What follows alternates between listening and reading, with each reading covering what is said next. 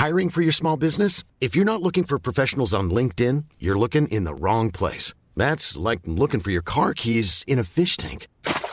LinkedIn helps you hire professionals you can't find anywhere else, even those who aren't actively searching for a new job but might be open to the perfect role. In a given month, over 70% of LinkedIn users don't even visit other leading job sites. So start looking in the right place. With LinkedIn, you can hire professionals like a professional. Post your free job on linkedin.com slash people today. Mom deserves the best, and there's no better place to shop for Mother's Day than Whole Foods Market. They're your destination for unbeatable savings, from premium gifts to show-stopping flowers and irresistible desserts. Start by saving 33% with Prime on all body care and candles. Then get a 15-stem bunch of tulips for just $9.99 each with Prime. Round out Mom's menu with festive rosé, irresistible berry chantilly cake, and more special treats. Come celebrate Mother's Day at Whole Foods Market. Ryan Reynolds here from Mint Mobile. With the price of just about everything going up during inflation, we thought we'd bring our prices down. So to help us, we brought in a reverse auctioneer, which is apparently a thing. Mint Mobile unlimited premium wireless. Ready to get 30, 30, bit to get 30, bit to get 20, 20, 20, bit to get 20, 20, bit to get 15, 15, 15, 15 just 15 bucks a month. So, Give it a try at mintmobile.com/switch. slash $45 upfront for three months plus taxes and fees. Promo rate for new customers for limited time. Unlimited more than 40 gigabytes per month. Slows. Full terms at mintmobile.com.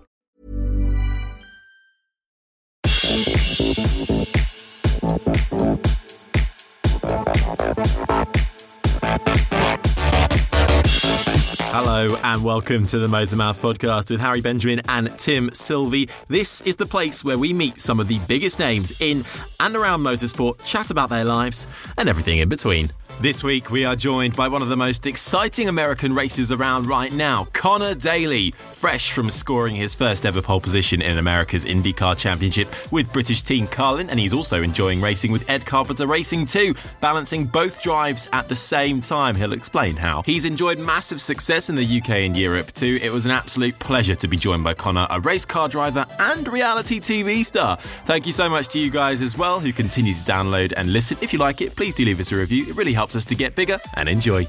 welcome to episode 35 of the Motormouth podcast. Before I introduce today's guest, as always, I have to head over to Essex to a man whose father learnt his craft in the medical world from a certain Eric Sidney Watkins OBE, an English neurosurgeon who between 1978 and 2005 was the chief medical officer in Formula One, who was known in the sport affectionately as Prof.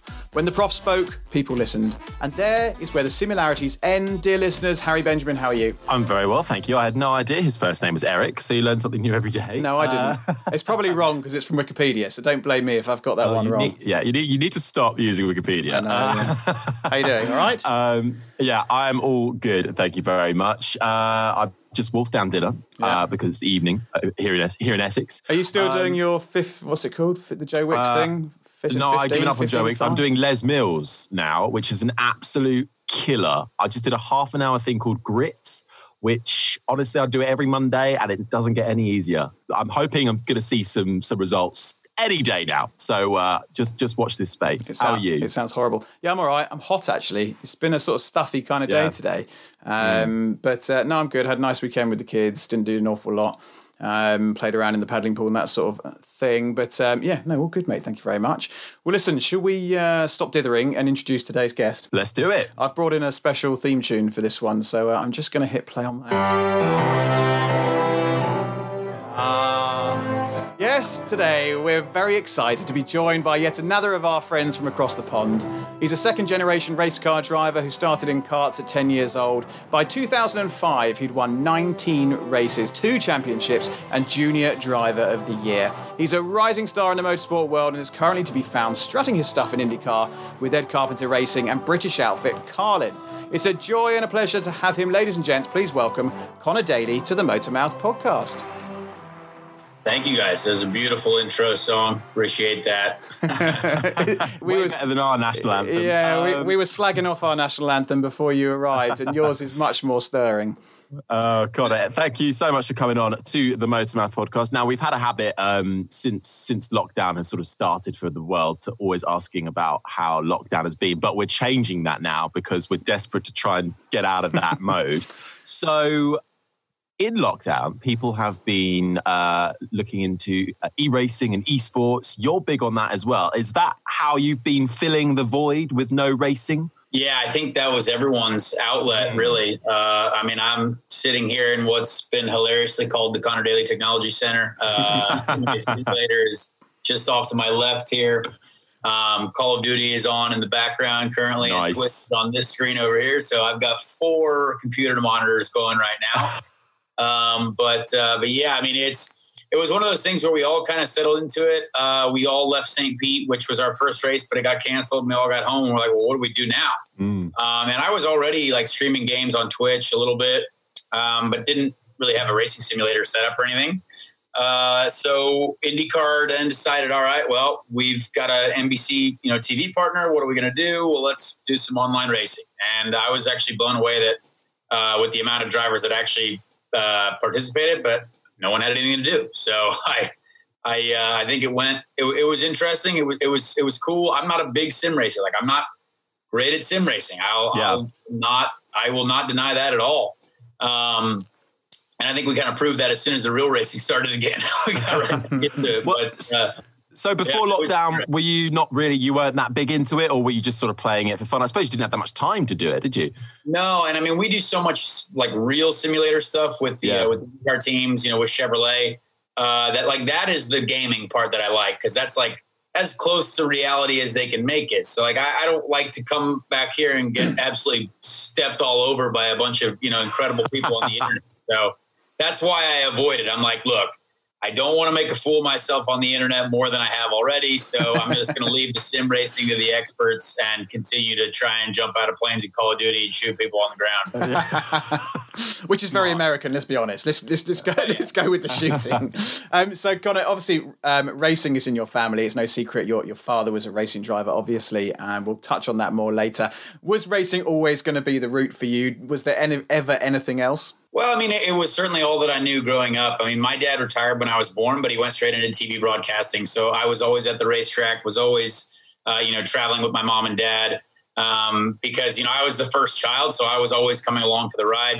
Uh, and, and yeah, it was, it was something that I, that I thought was just a heroic act. It was an incredible uh, scene every year at the Indianapolis Motor Speedway. Obviously, I grew up in Indianapolis, and my dad was Irish, but he was he was fully fully moved over to America by the time I was born, and um, and and and it was it was something that I didn't really think was attainable. I just thought that these guys were born into heroism, and it was the greatest thing ever. And you just you just kind of had to be designated a racing driver at birth, and I just I didn't know. So uh, thankfully, you know, thankfully, uh, you know, a neighbor of ours when I was ten wanted to go out to the go kart track and ask my dad to come along, and um, and I went with him and and got in a go kart and and realized that this is uh, it was a lot of fun uh, but I also wasn't terrible at it. So, uh, you know, the rest was history. But yeah, it was it was always racing. My my mom loves it. My mom worked at the racetrack. My dad loves it. Uh, obviously, he was very heavily into it. And then now, you know, my stepfather as well. He's he's very tied into racing. So everyone that we've got in the family has been involved in racing. There's no escaping it. Yeah, exactly. now, karting is is the logical route that most drivers we talk to. That's how they start, and that is how, how, there seems to be no other way really of getting in into racing. When you first got into a car and you immediately sort of started performing well, winning, setting records, when was the uh, uh, the moment where you or the people around you suddenly thought, "Hang on a minute, I, I think this could actually go go quite far." Uh, I think it was more when when we got into like cars for the first time. Like yeah. karting, you know, I was I would say I was okay at karting. Yes, you know, we won some stuff. We we were winning some championships, but I always thought that there were some other guys that were like, oh man, like they're winning even more than me. So like, what you know, do I need to be better at this? But then mm. when I got into cars, my style really related more to cars than go karts. Um, and when I got in there, sort of things started it wasn't easier for me, but I, I, I adapted to it. I think much quicker uh, than I expected to, and, and my driving style fit a car and the more weight uh, than than the very small and nimble go kart. So yeah, mm. yeah. Uh, that's when it really became serious because we got right into it. I mean, I was 15, and you know we were in the the national series in in, in the in the U.S. That was you know filled with every aspiring young driver from you know North and South America uh, and, and even Europe as well. Uh, you know, that, that, that we saw. So it was, it was, it was really cool. And it was great to be a part of that. And, you know, we won it in my rookie year. So it was kind of launching us off into the, you know, stratosphere of, of car racing. Um, and, and then it got really serious. I mean, then it's like, all right, we're, you know, we're on a road here where we got to start setting out a path, you know, where we want to end up because it's very important to, mm. you know, every step of the way is really important. And I suppose you, you at that stage, um, I, I, guess you were lucky in one sense. I guess it can be hard living under a guy who is a successful racing driver, but on the flip side, you've got someone who can mentor you and perhaps send you down directions that other people wouldn't go and, and make the right choices. And you even ended up um, over on our shores. You, you raced at Silverstone um, and and won, I believe. How did that opportunity come about? And, and was that your first time racing in in Europe? Yeah. So obviously, uh, you know, when when we're growing up over here, we know that you know to get to Formula One, you have to go to Europe. Uh, everyone over there has pays no attention to what goes on over here, and, and we're we know that uh, that's fine. Uh, and and so when we got every year, there's uh, the Team USA scholarship. It's called uh, Jeremy Shaw, uh, a British a British fellow himself, uh, has kind of started this for many years many years ago uh, to give two American drivers a chance to go over and compete in Europe in the Formula Ford Festival and the Walter Hayes Trophy at Silverstone. Uh, you know, two obviously two great British tracks with with brands in Silverstone. Um, and you know, so Josef Newgarden and I, obviously multiple IndyCar champion now. we were, you know, we were the two drivers selected in 2008 uh, Josef won the uh, Formula Ford Festival, and I won the Walter Hayes Trophy. So a bit of an American sweep there, which was really cool uh, for us at the time. But but once you know, once we got over there, we realized, all right, you've got one shot at trying to go to Formula One, and you got to do it when you're young. So Josef tried to stay over there for a little bit, but it was really tough for him when it came to budgets and figuring things out. He had to come back to America, and when he came back to America, I went to Europe. So right. it was kind of a, a crossover of sorts um, because I had won another championship here in America, which gave me a scholarship fund to be able to kind of fund my first year in Europe and kind of get mm-hmm. things rolling. So yeah, it's yeah. Uh, it's been a weird road, but uh, you know it's ended up all right. Was sorry, Formula sorry, One the goal? Yeah, absolutely. Yeah. I mean, once once I got to age 17, 18, and I had I had won all the championships in America that I'd been in so far. Um, you know, there's there's you stay on the route to IndyCar, which which could have obviously been very profitable. Worked out fantastically for Josef. I mean, he's driving for the best team in the sport, Roger Penske, and uh, you know has multiple IndyCar championships already before the age of thirty. So, um, but but for me, we had a great opportunity to go over there. Uh, you know, with with Carlin uh, and learn a lot, become a better driver. And then, you know, there was something with with Force India at the time that they saw something in me after I kind of got on their simulator a little bit and worked, uh, you know, worked with those guys a little bit to where they signed me to a contract. And so that was that was super important. There was a big mm. push to try and get American drivers as well. You know, Alexander Rossi was over there. Um, but I, I, I, will always be so super thankful for uh, you know what the Force India team saw in me uh, Otmar and, and Bob Fernley at the time. Uh, those were great guys to deal with, and uh, and then yeah, then they took over kind of my European career uh, from then on, and and and we came very close uh, to to making it over there. But uh, but you know, it's it's obviously a very a very small group of individuals that do get that chance to be in Formula One. So yeah. it was, you know, all good. You've uh, you, have brushed over. Um, you're obviously a modest guy because you've brushed over some serious success there. So what led to your GP three and and um, and then into GP two, uh, GP three and GP two as it was then um, back in 2010? You didn't just win Formula Star Mazda Championship, you absolutely destroyed it with seven wins, nine poles, 12 podiums, the most laps led, and the largest winning margin in its 23 year history. Astounding results. Was that the year that uh, you thought, okay, I've got this, I'm going to Europe, I can get to Formula One? Well, I mean, I've never, again, I've never thought I've, I've got this, right? Because you can't, can't go into that because you're, you're, you know, it, it's just not a, I, I got to. I wanted to go to Europe and, and, and thinking, all right, I'm going to learn here. I'm going to learn from racing against some of the best in the world. At the time, GP3, I mean, it was 30 cars every race, yeah. three cars per team, incredible mm. teams, incredible drivers. Um, you know, on, I mean, on the same tracks as Formula One. Yeah, yeah, exactly. I mean, the schedule was fantastic. So, you know, rookie year, obviously, you know, Bottas won the championship. Uh, he took me out in the last race at Monza. It was a little bit upsetting. Still, yeah. still hold it up, hold it against him to this day. uh, but uh, but you know there were such incredible drivers yeah. that we were racing against. You know the you know, Mitch Evans, Antonio Felix da Costa, Danny Kvyat, Carlos Sainz. I mean, that was a hell of a field, actually. Yeah, amazing, yeah. amazing field. So many drivers. Did you? I mean, you look at you look at most of those guys though as well now. I mean, all of them, all like literally the top 15 in the championship, I think, all are established paid racing drivers all, all across the world. Somewhere. Yeah, no, it's amazing. Mm. When you when you came over and first jumped into that um, competitive GP3 championship, was it as you were expecting? Were you thinking, yeah, this this is tough. Uh, this is going to be tough, and it's and it's going to be hard to compete, or was it? Did you come over and think, God, this is a bit of a shock. This is this is tougher than I was expecting. Well, I think the the biggest thing that was interesting for me is at the time I had come over and my first race with Carlin in GP3, my first GP3 race out. You know, we I, we didn't really have a set driver lineup. I was the only driver that was actually signed for the whole year, so I didn't know who my teammates were going to be. And Tom Dillmann was my teammate at the time, who's obviously you know gone on to be pretty successful in sports cars, Formula E, et cetera. He qualified on pole, and I qualified 29th. And I was like, well, how did that happen? And he came back to me, and that was when Pirellis were still, you know, they were a new tire for that series, and the series was still new. And he was like, I have no idea. I was like, well, I, I have no idea why I qualified 29th. And so it was, it was one, it was one of those things where it was a very strange tire to get used to. And I think a lot of the drivers that year for sure. And as we kind of kept going, realized that there was a certain driving style that you had to adapt to this tire. And it took me really almost half the season that year to start to figure it out. And then we started finishing more in the points. We started getting closer to the podium, um, which then did, which then thankfully led Force India to signing me and then putting me with ART Grand Prix, which was the championship winning team the next year. And as soon as I got in with that team, it was like, all right, these guys, you know, they'll tell you exactly what you need to be doing, doing this very strict system. Obviously, they're French.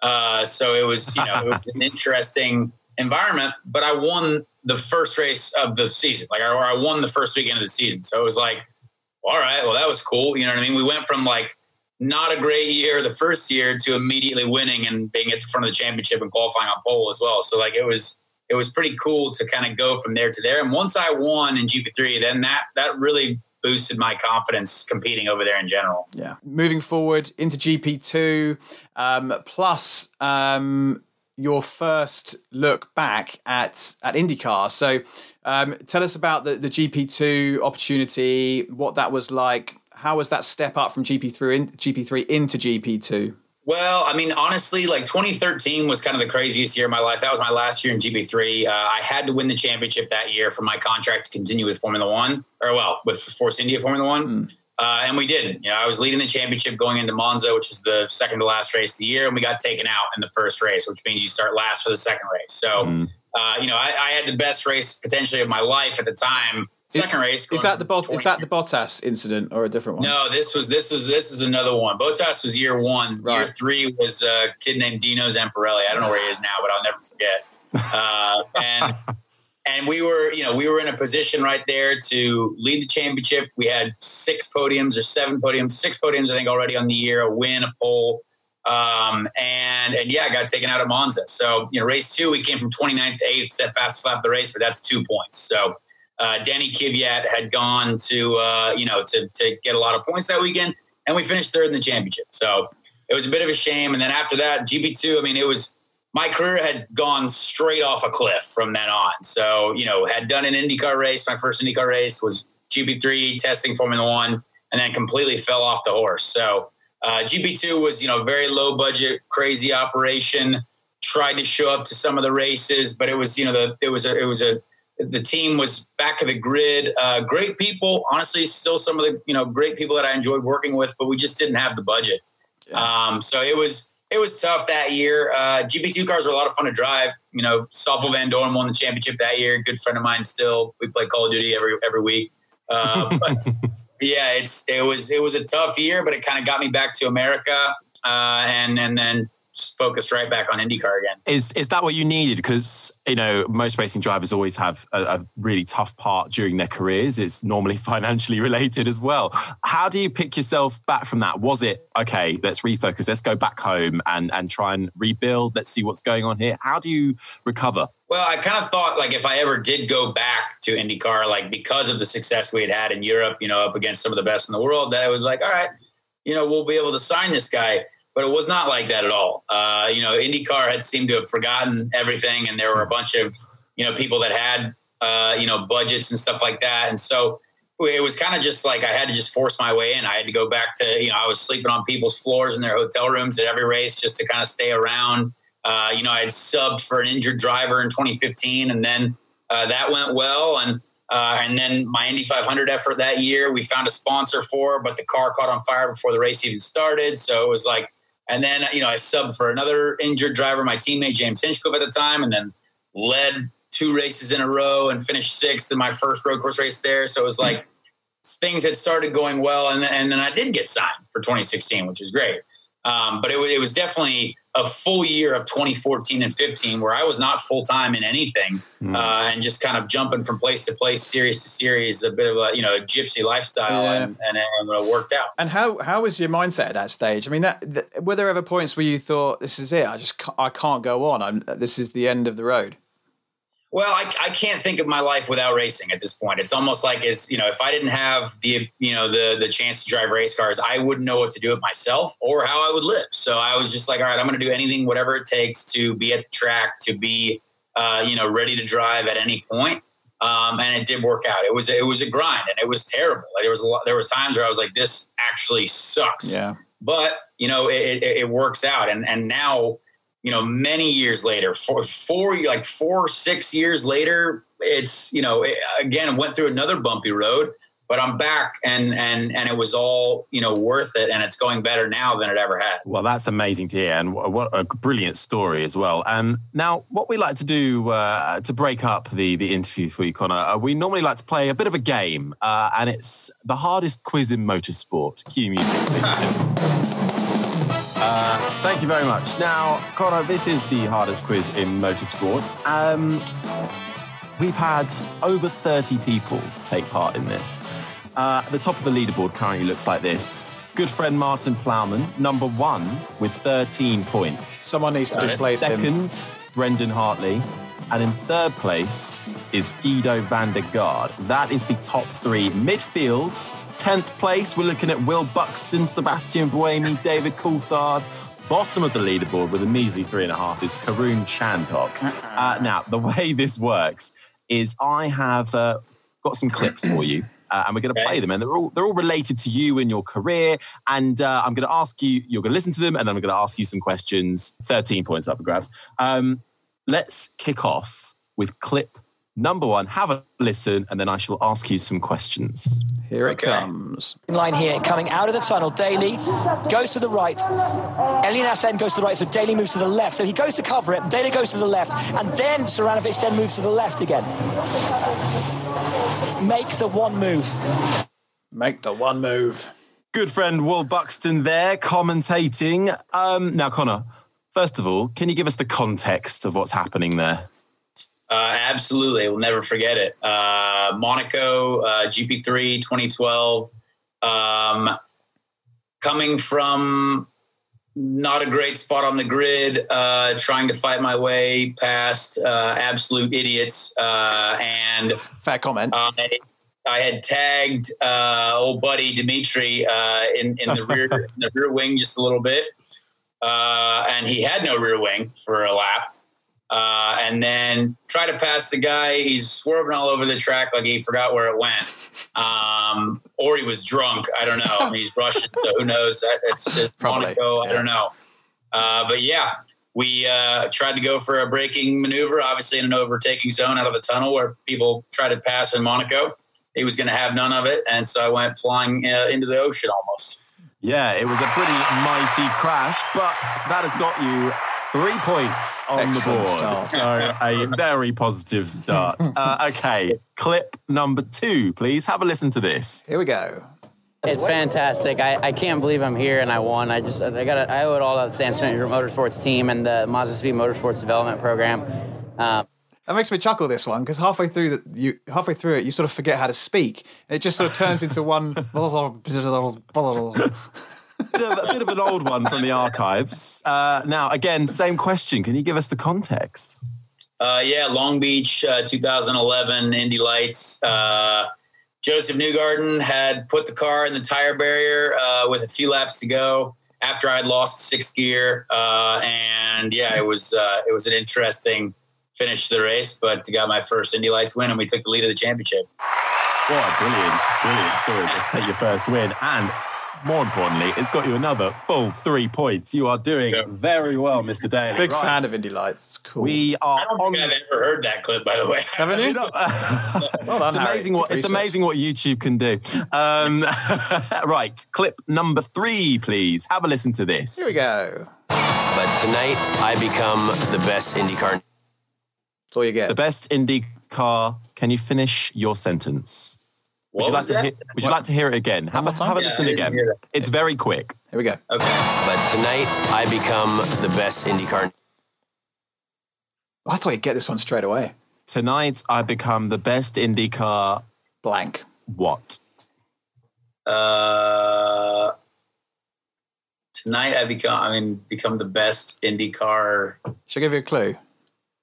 Oh, uh, Ninja. Yes, he's got it. He has got it.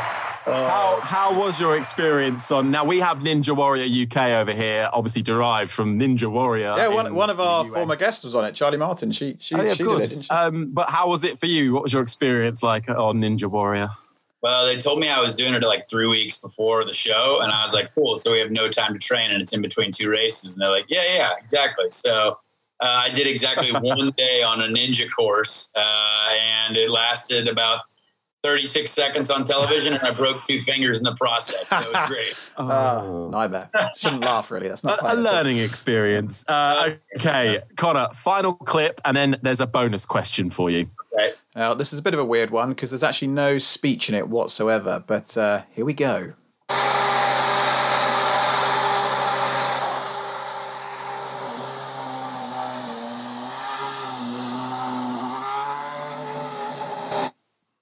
Now that might have been a little bit difficult to hear, but do you Easy. know what car that is?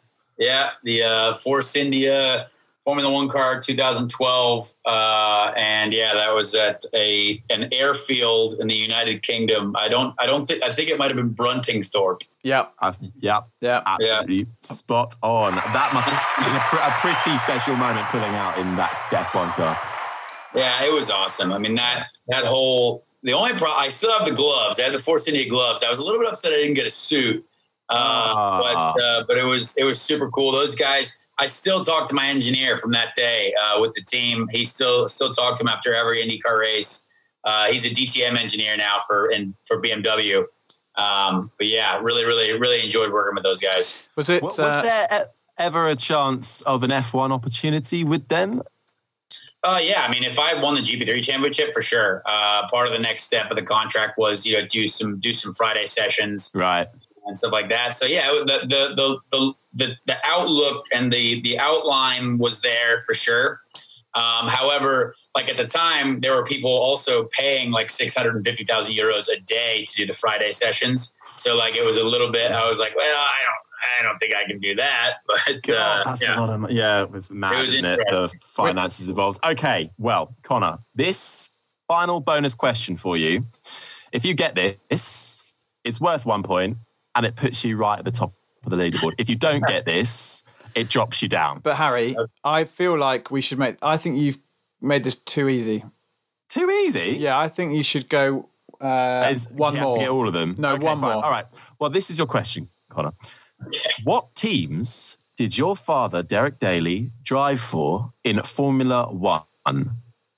So Hesketh, Tyrrell, Williams, Theodore, uh, I, Hesketh, Williams, Theodore, Tyrrell.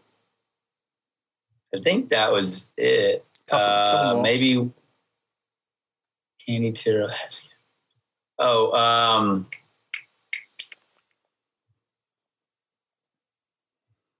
I think I, have, I think I have the car in my basement. There are there are two more teams. There are two more. Two more. He got around. He only did four years though, so I was. uh Well, okay. Well, this is Wikipedia, so uh, And it is the hardest quiz of motorsport because Harry never knows the answers. How so, never knows. You know what though? I was going to give you a point if you got three regardless, and, you you've got got four. So you're going to get the point anyway. I was looking for Ensign and Oh. March. Yeah, Ensign and March. Yeah, see, March. I was I was thinking it was just the chassis of one of them, so that was on me. Uh, okay, fair enough. Well, either way, that gets you the full point. And Conor Daly, you are our new leader Yes! in the Monster Mouths podcast. Yes! Smashed it. Take it. We'll take it. Thank you. Absolutely smashed it. Martin Plowman will be fuming at that. Jeez. Was that a full house? Was that? That was a full house. 13 out of 13. Spot on. Thank you. Wow. Appreciate that. That was fun. What do we do now? Like he can't be beaten. Do what, what do we do? Do we reset? It's thrown me. Uh, I don't know. We uh, we'll, we'll, we'll, we'll, we'll- about we'll talk about that. Uh, we'll work that one out. We'll do an All Stars final. Um, right. Well, thank you very much, Conor Daly, for playing Motor Mouths. Um, now, some more questions for you while we have you. Um, when you moved to IndyCar and uh, you, you full, full focus on that, is Europe completely out of the question now? Would you ever think about Formula One again? No, I mean you can't. It's just not. It's not relevant, really. I mean, no, Yeah. no team is going to even. Uh, you know, the only driver that I would say really deserves a shot at it is probably Josef Newgarden at the time. I mean, the guy's American. You know, Formula One teams. I, I really cannot stress this enough. It is very anti-American. You have Haas itself, who is Not an even. American team. Who that Guenther Steiner literally is the most condescending person ever about American drivers. And I was like, you literally race under the American flag, and it's mm-hmm. astounding that that is being said. So Why I- is it? Do you think there haven't been that many successful American drivers? You know, or there haven't been at least consistently in a lot of them. Well, I mean, there there are many reasons. First of all, there's there's a lack of support from our country, you know, financially. You know, you see a lot of mm. drivers um, that are literally supported by their countries, you know, and they, and they get the support that they need. Uh, you know, I, I think immediately, you know, Felipe Nasr, his sponsor on his car was Bank of Brazil. You know what I mean? I'm like, well, there you go. Uh, you got a lot of drivers with, with investment behind them that is very large. Um, and, and we, you know, both Alex and I, I mean, Alex had a great system, Alexander Rossi. He had a great support system, some great investors that did get him to Formula One. Um, but we're al- we're already, uh, you know, looked at as not good enough to be there Yeah. because of just just because of it's it's you know it's it's for no reason other than like Formula One is Europe's thing. Like it is that's that's it's not our thing. And I and I I totally don't mind that thought process because like look, we we know that it's difficult to go over there. We know that it's going to be you know challenging against a lot of the best guys in the world. Um, but I think when you look at you know certain situations, we definitely don't get enough credit for what we have done. You know what I mean? Like for what Alex did, you know, winning as many races as he did, and um, you know, sometimes I think it's it's just overlooked because Yeah. there are a lot of drivers over there as well. So Yeah. I I don't know what, what it's going to take. I think honestly, what it's going to take is a massive investment from someone and an exciting young American talent. I mean, there still hasn't been any winners since me in F3 for, from America. So like, I'm trying to, That's I would love to see that. I would love to see that. I, I, I would love to support any young American driver who goes over there and who does that. Um, because I want to see an American in Formula One without a doubt. Yeah. Um, but they're definitely not going to be looking at IndyCar for that just because it just hasn't happened in, you know, 30, 40 years. It's such a shame because you know someone like Rossi, who, who didn't have the best Formula One career in the world, but went out to IndyCar and, and has is killing it. He's done brilliantly in IndyCar. You know the the guy's clearly got bags of talent, and it's a shame when you look at the likes of Carlin, who you know you you've got experience with Carlin, obviously. British team that have gone out to IndyCar and have been welcomed with open arms um, and, and are now doing really well. It's really pleasing to see. And IndyCar has British drivers. You know, they've welcomed the likes of Max with um, Carlin and others. And it's it just it's such a pity. I think F1 is not as bad as it was with F1 arrogance, but it definitely still exists. And I, and I, I totally agree that American drivers have been overlooked. And and, and people like um, you know Scott Dixon. Okay, he's not American, but he's racing in IndyCar. Scott, uh, he's got to be one of the greatest racing drivers that m- many people who are an armchair fan in the UK have never heard of. And what sort of a travesty is that? I mean, how good is Scott? I mean, you've raced with him. How good is Scott Dixon? Well, Scott's very good. He's very smart, but he's also, you know, super, super, uh, you know, clean. Everything about him, clean cut, very fit, good guy, uh, great family. Um, but yeah, I mean, I I think there are many drivers that would agree that, uh, you know, guys like guys like Will Power and qualifying could go up against Lewis Hamilton in qualifying. Will Power can can can do something so good in qualifying in an Indy car, and uh, you know on the softer tires, you know getting the lap out of it. Uh, Lewis Hamilton does those same thing in Formula One cars, right? Yeah. Like he's he's very good at qualifying, uh, and I think Scott Dixon. I mean, there there are obviously you could think of hypothetical situations all day, but completely would agree that if if there was ever some somehow a a head to head matchup, you know, put everyone in the Mercedes, right?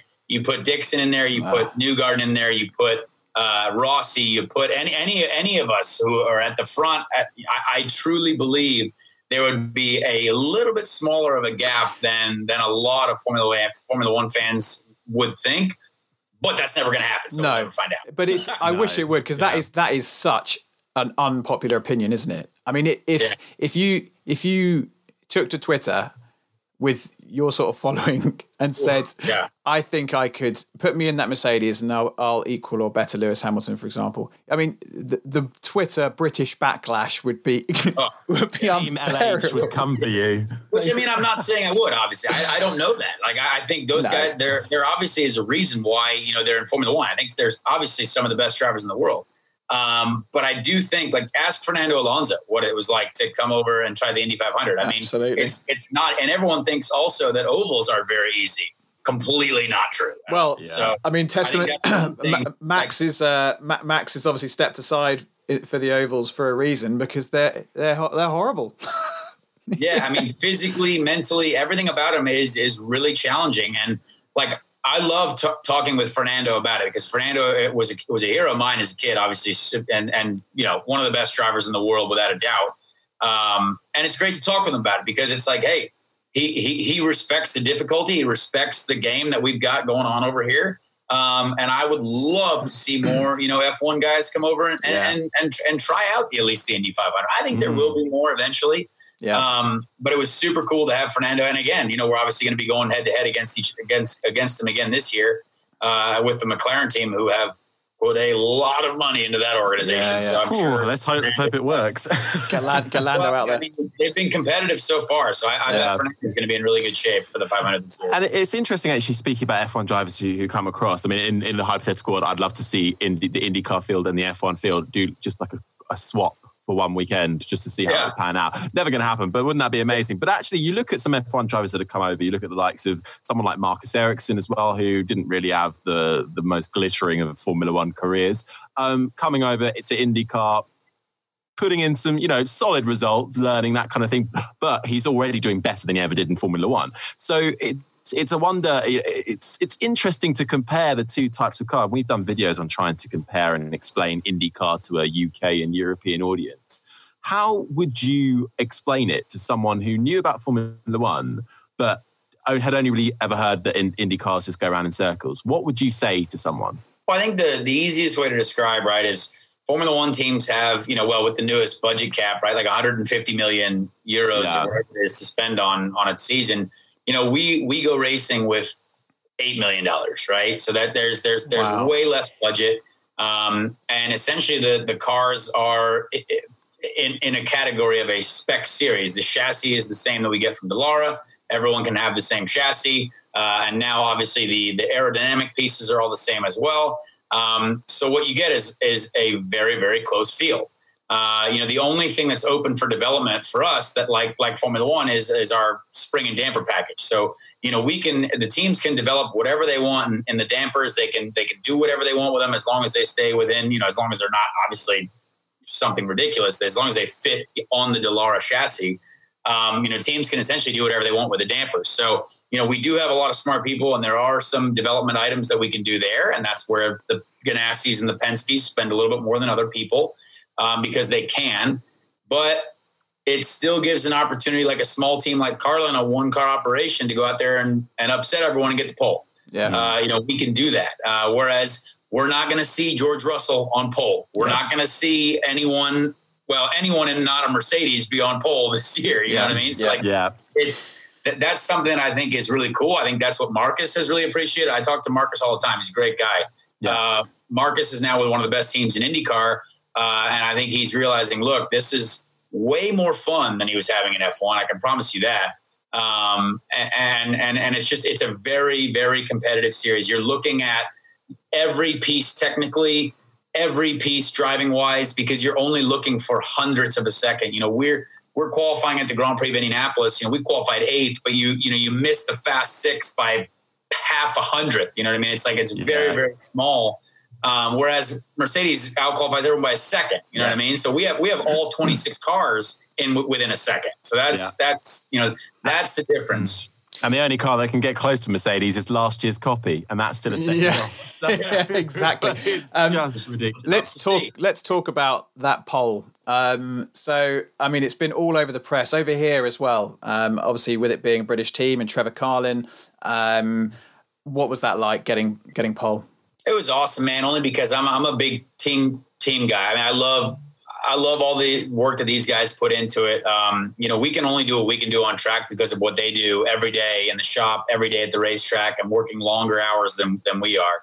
Um, so you know, to see the the happiness on everyone's face, uh, to see the engineers, obviously, because we we had started together last year, and and it was tough for me. Like I, I knew that uh, you know we needed to work, do some work. We needed to to get the car a little bit better, uh, you know, and a little bit more adjusted to my driving style. And they absolutely nailed it over the off season. They did exactly what they needed to do.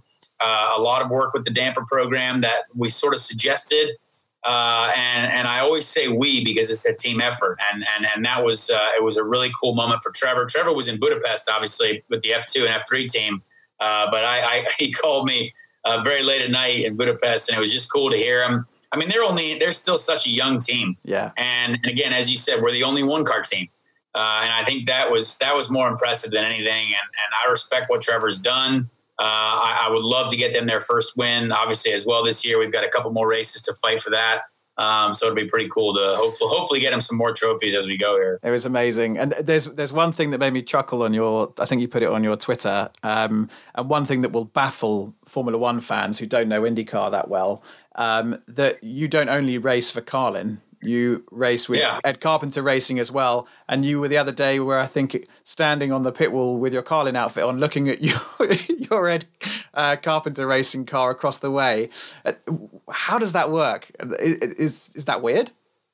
Well, again, my career has been a uh, wild ride, and it's it's, it's, it's the dumbest thing ever, really, from the most for the most part. But uh, I mean, my my sponsor with the U.S. Air Force, uh, you know, we had only a certain amount of budget, uh, and there was a one one situation where it worked, and, and that was Ed Carpenter Racing because Ed obviously drives the ovals um, for his car, the twenty car, uh, and he does. He's not a road course guy, so you know they usually have someone. The last couple years, at least, they've had someone come and drive uh, the road and street courses for that twenty car because if the twenty car does all the races, you get an extra million dollars or whatever from the series as a full time entrant.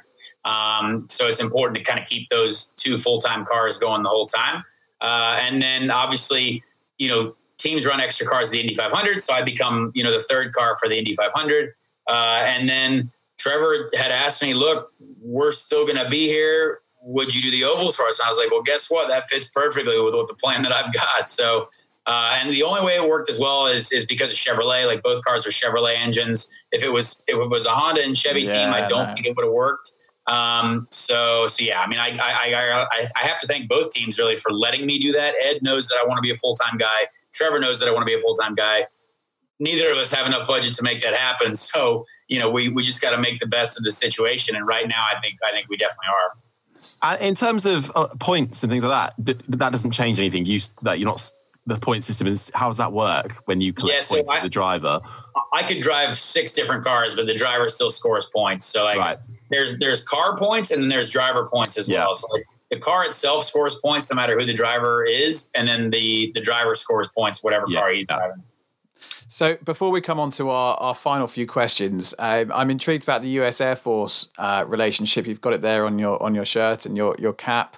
Um, a very interesting sponsor, not not necessarily a very uh, traditional type of partnership, I guess. Um, what's it all about?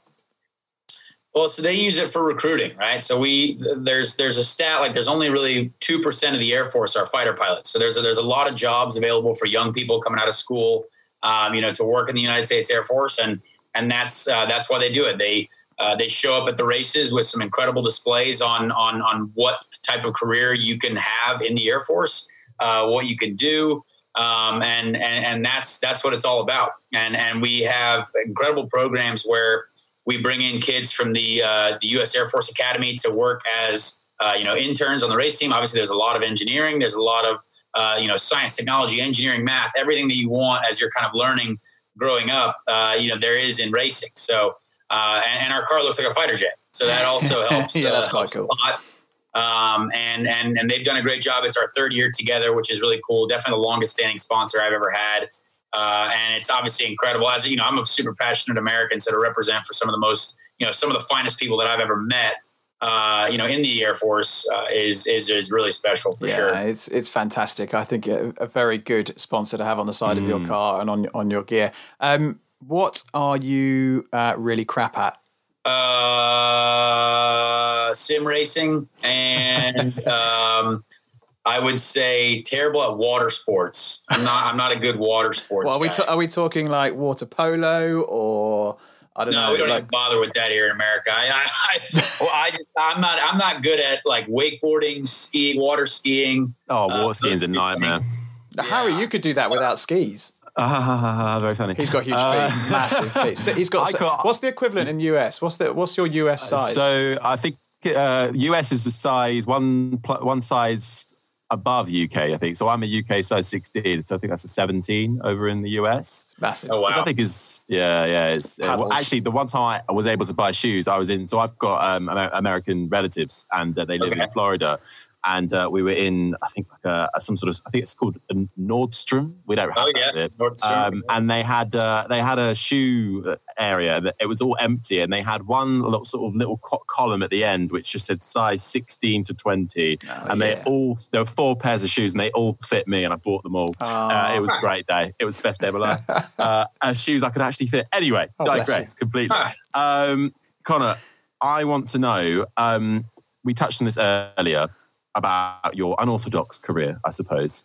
Is there anything you would change if you could? Um, the thing I get asked most is, do I regret going to Europe? And and I I, I would say no, still no.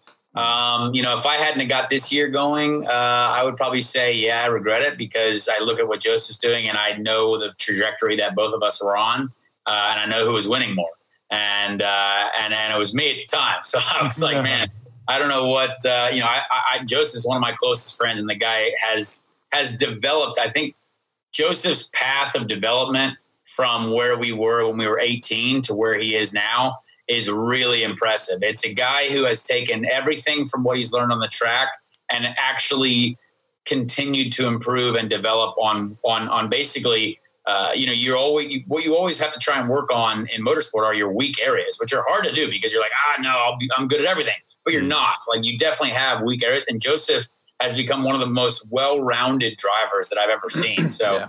uh, I think that's the biggest question. I don't know what I would change now. I feel pretty good about where I've ended up. I really wanted to have a Lamborghini by the age of 21. That definitely did not happen. Yeah, me neither. uh, so I, I, had a lot of high high goals set early on, um, but I'm, I'm I'm pretty happy where I am now, and, and still just grinding every day to try and be better. Um, have well, you have you got anything? So oh, you're fast in a race car, fine. Um, you mentioned people have weaknesses. Um, people have other strengths. What what are you really good at outside of racing? Have you got any hidden talents that, that the general public don't necessarily know about? Uh, I don't know. I reality television. I, I did. I've done a reality TV show, so I mean, I I can just be dumb and be pretty hilarious. I think on on uh, on a television. What was it? Was it like Love Island or something like that? No, I got offered that though, uh, but it was yeah a show called The Amazing Race here in here in America, yeah. which is a travel show all around the world. So that was. Um, I, I enjoyed that. I, I would definitely love to have a TV show of some kind or be a part of a TV show of some kind. I like making people laugh. That's that's what I want to try and do. Do you, yeah. do you think it's easier to to be a bit more of a personality in IndyCar over in America than it is in Europe? A million percent, yeah, mm. a million percent. I think I think it's over there was a very tough lifestyle. Could not be who I wanted to be. Uh, could not uh, express myself, I guess, the way I wanted to. Um, because I felt like I was constantly, even walking through the paddock, I felt like I was being judged for something. Um, so you know, it, it it's tough, I, and I I literally see it in all these F two and F three drivers interviews, and I see it in the way people are on social media. Everything is the same. And I'm like, look, you guys gotta be yourselves. Like, I know plenty of drivers who are so funny, who are so like great away from the track. And the perfect example of someone who is enjoying his life, who is himself, and who is doing everything right is Lando Norris. Yeah. And that guy, I think, is the exact example to anyone. As long as you're good on the track, you can be yourself away from the track. Like, Yeah. do it. Mm. It, it will not hurt you. It will only the guy's Twitch channel. He is making so much money off of that Yeah. extra on the side because all he does is just be himself and and does it. Yeah. It's incredible. Yeah. So I, On top of the millions from. McLaren. Yeah, but he's been a breath of fresh air, isn't he? I mean, it would never have happened in the Ron Dennis days, but you know, it's it's a very different place now, and it's it's great to see him with so much personality, and even Carlos. You know, the two of them together are quite funny. Um, Yeah, but, uh, and but even Carlos, like I, I love Carlos. Carlos is one of my best friends coming out of GP3. I think he, I, I still talk to him most. We traded helmets. I've got one of his helmets downstairs in the in the living room. Um, but yeah, like Lando is is definitely I think the most entertaining driver in Formula One, other than like Daniel Ricciardo and Yeah. uh, and and and Max. Honestly, well, Max I know more away from the the public eye, but like those guys are really entertaining young talents, and I think it's just it's it's like I'm like, please, can we have more of this? Can someone figure this out? Like Charles Leclerc as well, what he was doing over the over the whole Yeah. uh, you know quarantine thing, him being streaming racing. I mean, I'm like, yep, this is exact. Now I want to be a Formula One fan again. You know what I mean? Yeah, But but it's- I think him, Albon, Leclerc, Russell, Lando, Yeah, Verstappen, George has been good. hopefully this this new wave of, of of driver and the youth will hopefully then that will seep into the rest of the paddock and the way even from the way it's broadcast. Uh, uh, you know, uh, hopefully that will just make it a bit more IndyCar like. Who'd have Yeah. thought we'd be saying that? There is still the old guard though that are like, oh, you know, why has he got a banana outfit on? How ridiculous! You know, this is Formula One. You know, it's like, oh, come on, it's uh, it's all Yeah. lighten up a I, little bit. I bit. agree.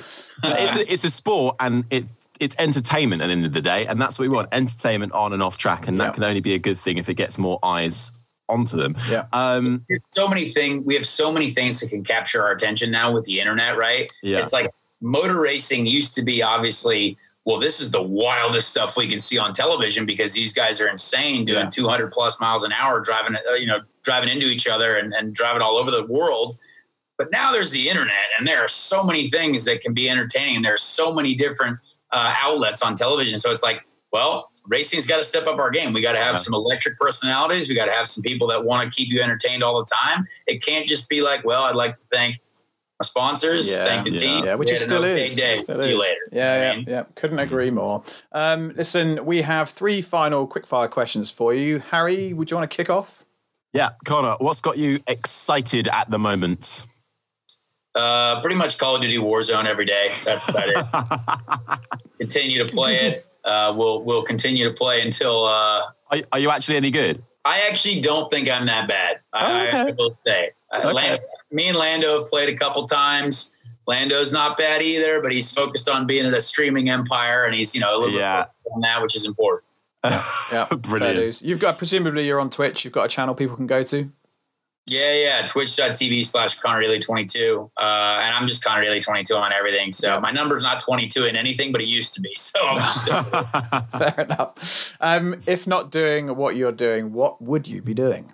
You know, I, I get asked that all the time. I would just try and do TV. Like I, I would love to be a part of uh, like a TV show, be an actor or be uh, something like that.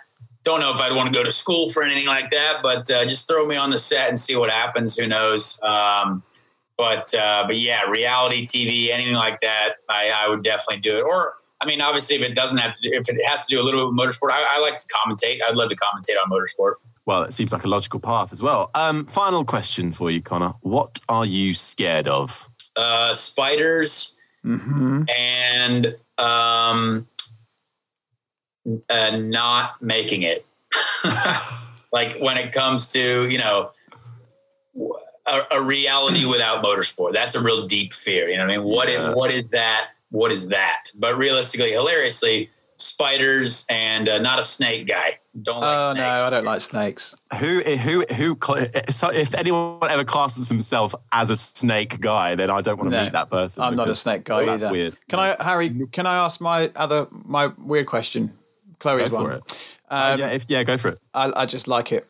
Would you rather be covered in scales or feathers, and why? Uh, well, feathers, hopefully, because I could fly. I want to fly. That Yeah. sounds great. I mean, if I'm a feathery creature, I better be up there in the skies, uh, flying around a lot. You might not be able to fly. It might be like penguin feathers. Do penguins have feathers? Well, you didn't. You didn't limit it. You said feathers or scales, and I said, put me in the air. I've got feathers. You just took it there. you didn't even hesitate. And now, I, now I'm wondering if penguins even have feathers. I'm not sure. They're more like oily. Anyway, I'm getting, uh, getting Anyway, carried away. Conor Daly, thank you so much for joining us on the Motor Mouth podcast. It's been an absolute pleasure. Before we let you go, when is when can we see you racing next for, for UK and Europe based You who don't quite know the IndyCar calendar? When's the next racing for you? So August 8, 9 weekend, uh, we have a doubleheader at Mid Ohio, uh, two road course races, um, and then after that's the Indianapolis 500. Yes, so uh, middle wait. August, Exciting. 500, obviously our, our premier event. Um, so that it'll be a really exciting month of August for us for sure. I can't wait. We wish you massive, uh, massive luck for the rest of the season, Conor. Conor Daly, thank you for coming on the Motor Mouth podcast. Thanks, Conor. Awesome. Appreciate it. Thank you so much for listening to the Motormouth podcast. Do make sure you give us a follow on our socials Twitter at Motormouth underscore, Instagram at Motormouth underscore official, and on Facebook, just search Motormouth. You can download the Motormouth app where you can get exclusive video content from MMTV, create your own social profile and interact with others, and check up on all the latest happenings with whatever motorsport takes your fancy. Don't forget to like, subscribe, and review. And until next time, you've been listening to the Motormouth podcast.